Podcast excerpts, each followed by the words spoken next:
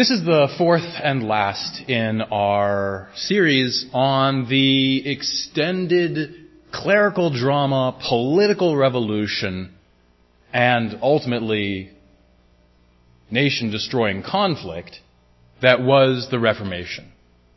Five centuries now of hindsight. Five centuries that scholars like Richard Rohr call an entire epoch in Christianity. Time for a reinvention. But so many of the things that, that, that he mentioned in that excellent passage are the very themes that we have been hammering over the last four weeks. Well, five weeks because we took a break in there. And in fact, specifically, the list of, of traits that Richard Rohr described as being part of this new, brilliant vision, 21st century Christianity, to those of us in the Anabaptist faith sound about five centuries old. Today I want to talk about what influence, if any, our story has had on this world that we have encountered so ambiguously. This world that has embraced us and rejected us. This world where we have thrived and been persecuted.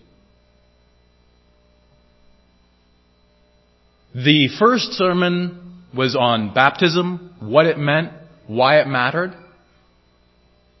And then some of the things that we as a community learned through the experience of placing so much importance on baptism, on how it's described in scripture, and suffering the consequences for having a countercultural, divergent opinion.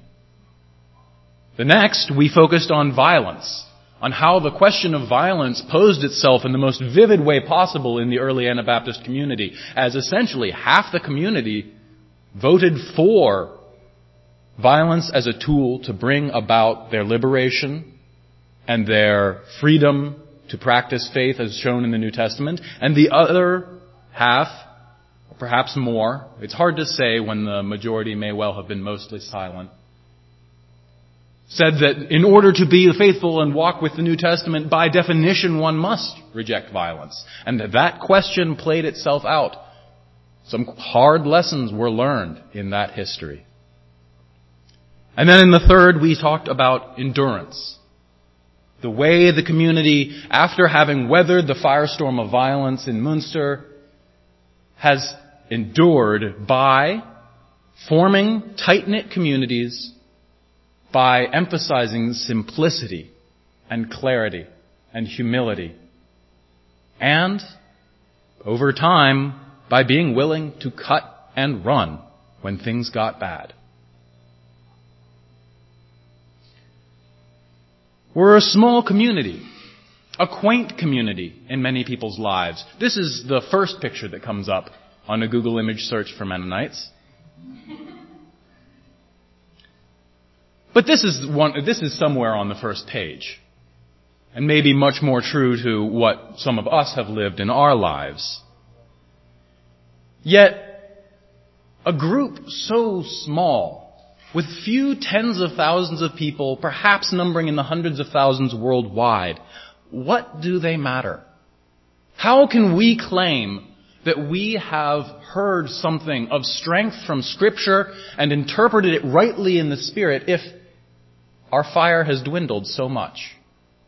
And as was in, Judy rightly introduced, what started off as an explosive conflagration very quickly became something rather small and quiet. Does our voice matter? Well, for starters, every starfish matters to God. I don't know if you know the parable, but the, the parable goes that there's somebody walking down the beach after a, a hurricane, and the surge has washed up millions of starfish on the beach and one, the one person's walking down the beach and she's throwing starfishes back in the water, and the other person says, why are you doing that? You'll never make a difference. You'll never save even 1% of the starfish out here, even if you work for a week. And the person walking the beach says, matters to that one. Every starfish matters to God. And to say that our movement has not exploded and gone on to become one of the great global religious traditions does not mean that what we are doing is unimportant or misguided. Success is a very crude measure of truth, of goodness, of life. And also, in addition to that fact, I would like to contend this morning that when you look at the world in a slightly different way, instead of seeing the borders of Anabaptism constrained by those who call themselves Anabaptist, if you look at the world as a soup of ideas flowing through time, then I think we can argue with some credibility that the influence of Anabaptism has far exceeded the stretch of its name or the reach of those who explicitly identify with Anabaptist communities. When you look at the world in a different way, as Anabaptists so often have, you'd be surprised at the influence you can have, especially when that way is focusing on the Son, on Christ's love, on the spark of joy and warmth and acceptance that all people crave, the things you see will attract human hearts around the world. When that's your focus, the ideas that you craft can very readily take off in other communities who otherwise wouldn't know you from anybody. It's not exactly invasion, which was my first title for this sermon, because it's not like Mennonites have gone out and systematically placed themselves so as to invade the world, and it's not exactly infiltration, although perhaps it has been that some ways as well, because it's been a relatively defined and tight-knit community not being, in, not being infiltrated. It turns out there is a word for this. It came to me last night, and it has a number of interesting uses, none of them related to church. But I believe that our story over the last five centuries has been one of dramatic exfiltration. Exfiltration is used in three contexts mostly. Uh, architecture, where you don't want to let the air that's inside the house get out. You're trying to prevent exfiltration. Military ops, where you've got someone inside a compound or building and you're trying to sneak them out. So again, sort of the opposite of infiltration.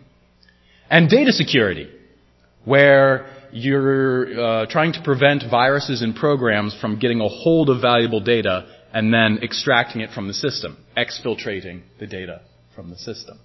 But I think that this is the only appropriate word to describe what I'm attempting to this morning. The process of Christ's vision and work as it has worked out in our community, which has weathered some of the most dramatic and extreme moments in history.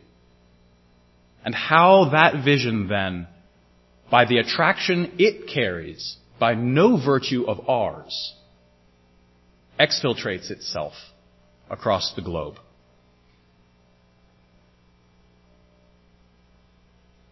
What we learned from baptism,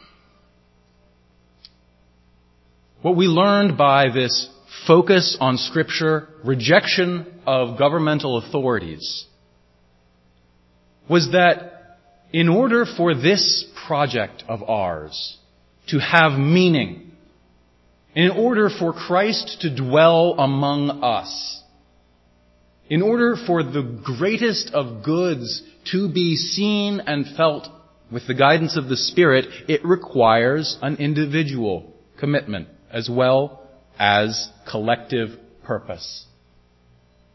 Two elements that seem so simple, but turn out to be terribly hard to work out in practicality. Individual commitment to collective work. This idea of individual commitment was five centuries ago quite foreign. This is in many ways, we're, at that time, we're looking at the birth of individuality as we understand it in the Western mindset. The idea that I am a person who has free choice. That I can choose what I believe, not just inherit it. And, as we will see, that that is linked fundamentally to the freedom to choose what to believe. Historically, there have been many places that have have worked towards religious toleration of some form or another. Typically a dominant religion making a conscious decision to tolerate a minority in their midst.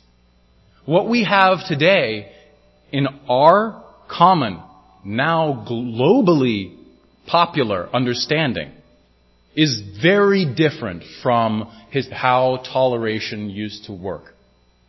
Where instead of a dominant religion explicitly naming and tolerating a specific sub-community, now we have a blanket disengagement, a separation of church and state. Separation predicated on the fact that we are each individuals and nobody has the right to twist my arm and tell me what to believe.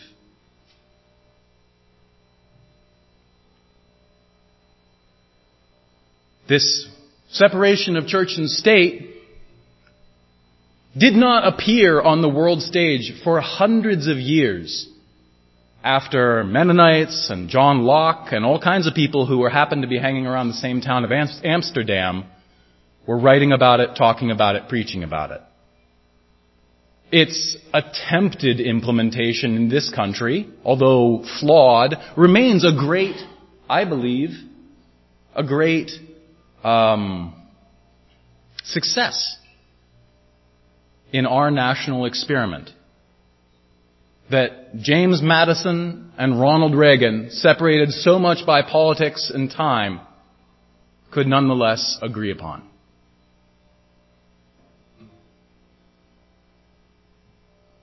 But that second part,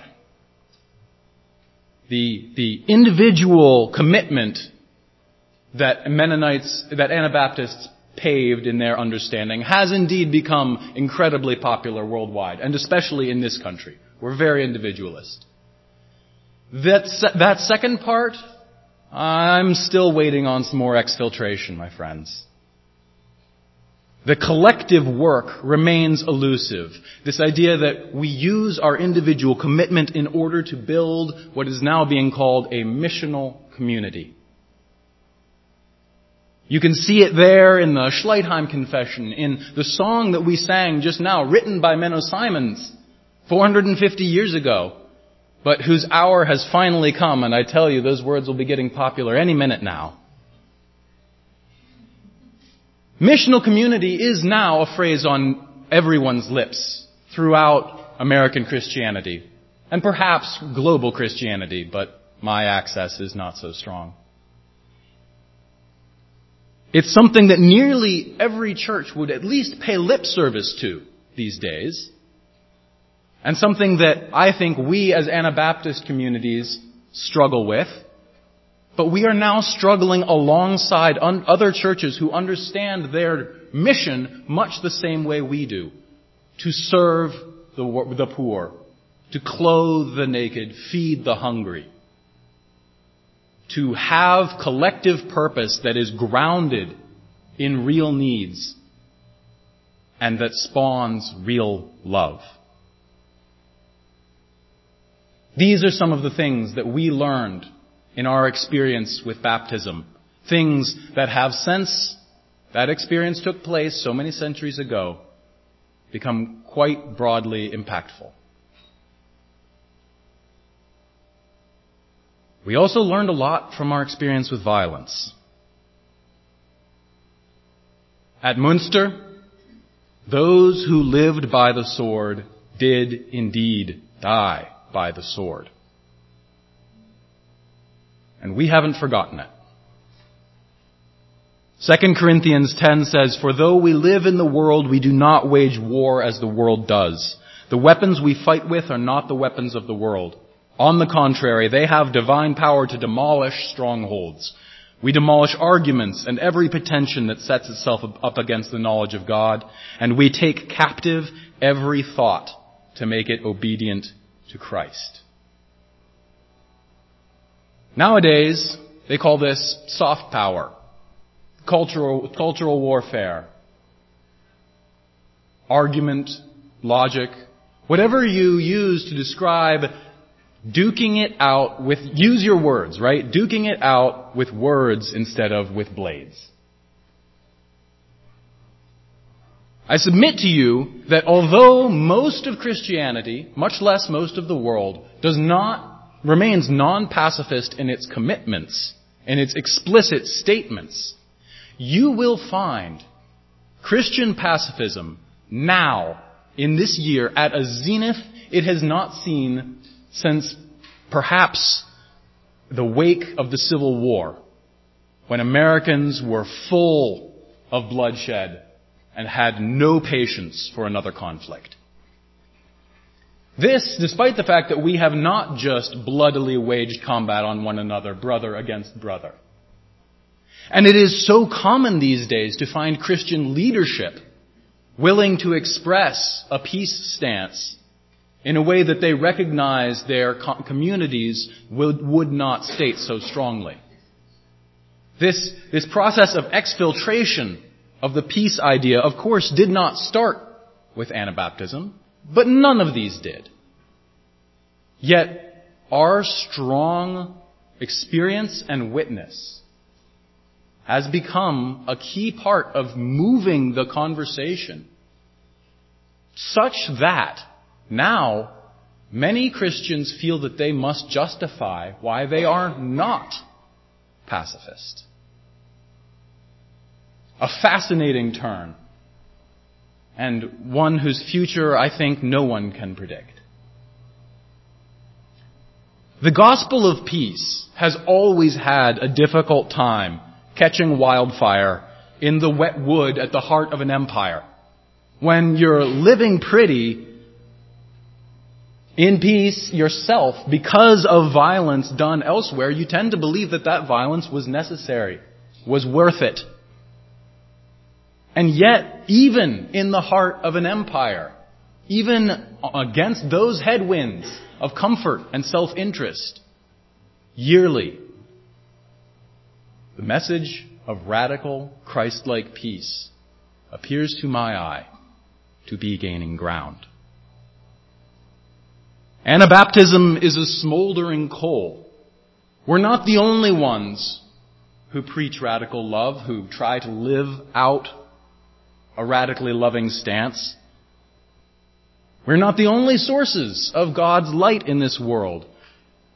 But even though we are small, we, along with every person who is a caregiver, a lover, a healer, we are slowly drying the tinder of this world with our heat and our light. And one day, we believe that tinder will burst into flame, though we can't say when. One day, the dynamics might reverse, and what seemed like a pie in the sky idealist stance that we could treat our enemies with compassion and forswear the use of violence to destroy them, allowing them to trust us, one day, what seems foolish will suddenly become obvious. And the dynamics of personal and political conflict will shift on a dime as the world sees Christ afresh. And finally, we have learned much from our history of endurance. As Mennonites experienced adversity in one place after another. They, they scattered themselves throughout the globe. First from Europe into Russia, then to the United States and Canada, then when especially the Canadians wouldn't let them teach school in German anymore to Paraguay, Uruguay, Central South America. And alongside that have been efforts to reach out and embrace other cultures, other places without direct Mennonite roots, such that now there are more Mennonites in sub-Saharan Africa than North America. Thank God. Are less, the lessons of endurance have often come through as an understanding that we must keep ourselves mobile, nimble, simple. That by reducing our dependence on products and lifestyles in this world, we can, by living simply, we can give ourselves the flexibility we will need if suddenly things go bad and we need to pull up stakes and flee a conflict situation. It's a very practical thing to live simply, but it's also a very spiritual thing. One that I believe helps teach us the value of determination, of work, and that frees up our material resources to help others. Live simply so that others may simply live. Might have sounded radical 500 years ago, but these days it's a bumper sticker.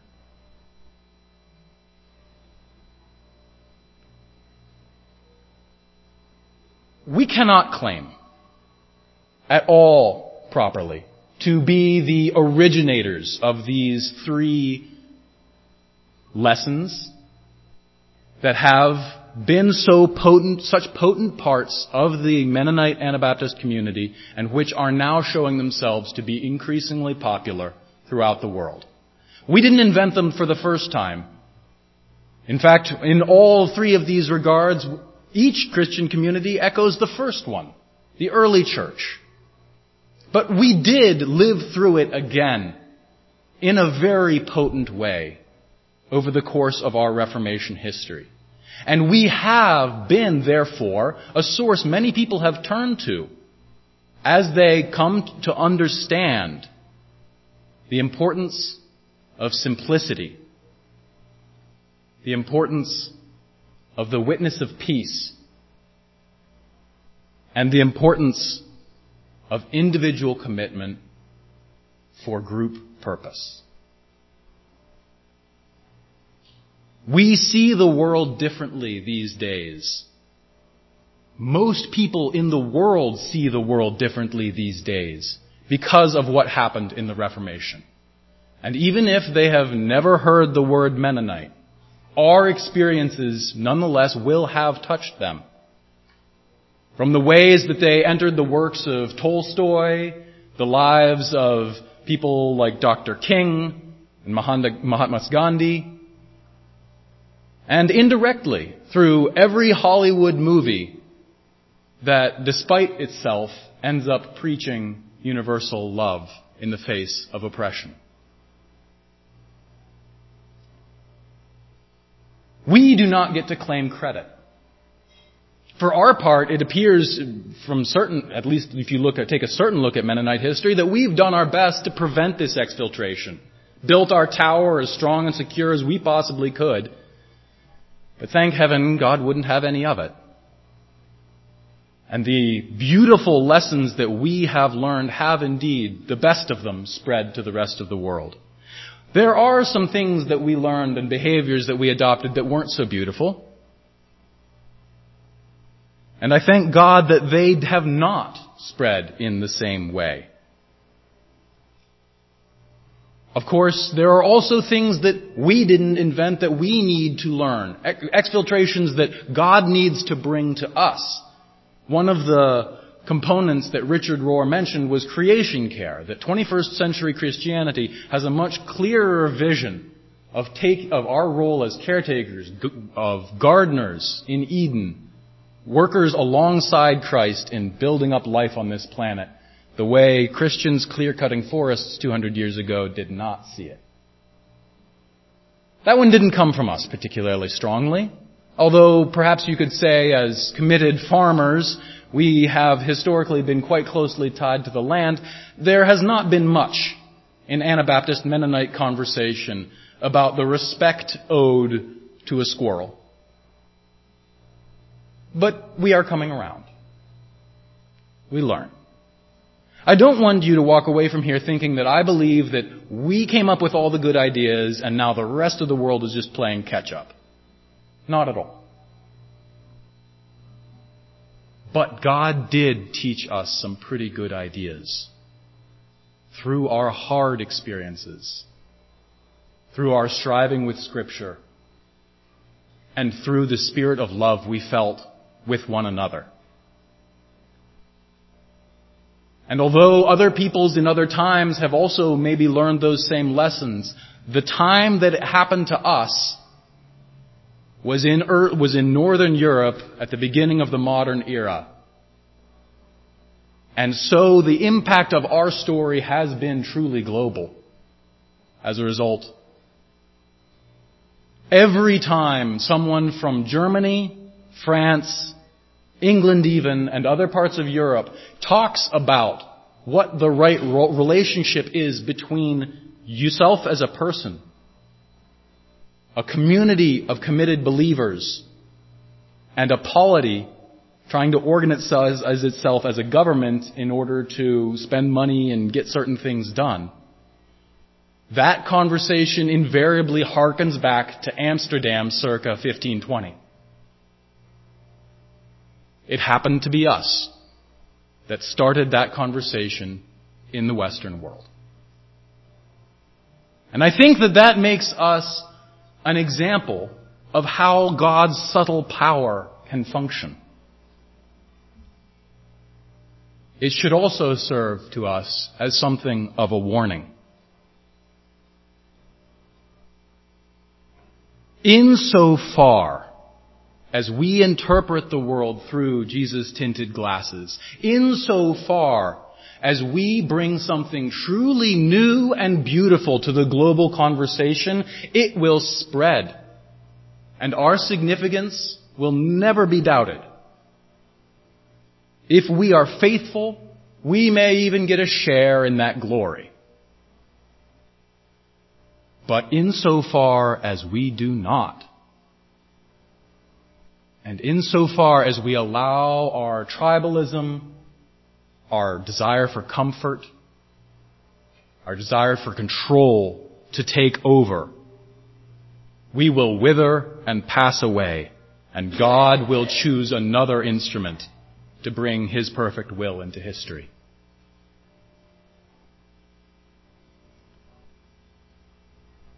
Can we still offer that unique vision, that unique flavor? Can we rejoice when seeds of it crop up all over the world and say, yes, that's something, that's part of what I was talking about. You and I may disagree on 50 million things, but there I really do believe you are, you are in accord with something fundamental. Can we then listen and say, you and I disagree on 50 million things. Perhaps God needs to teach me one of them. Can we still, by staying true to Scripture and true to the spirit of love that dwells between us, rewrite human history?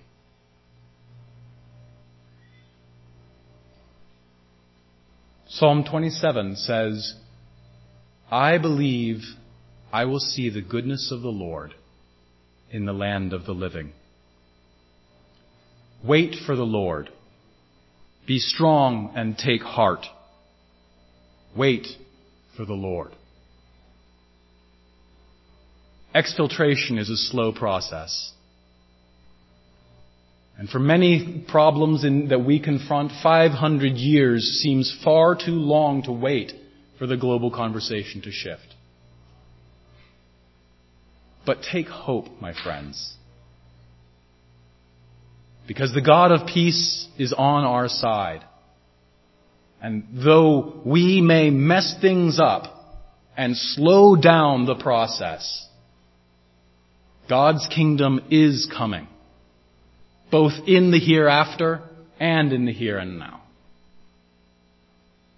And as it comes, as that light spreads across the world, we have been given a wonderful play, part to play in its spread. As a historical community, a small community with a radical vision centered on Christ.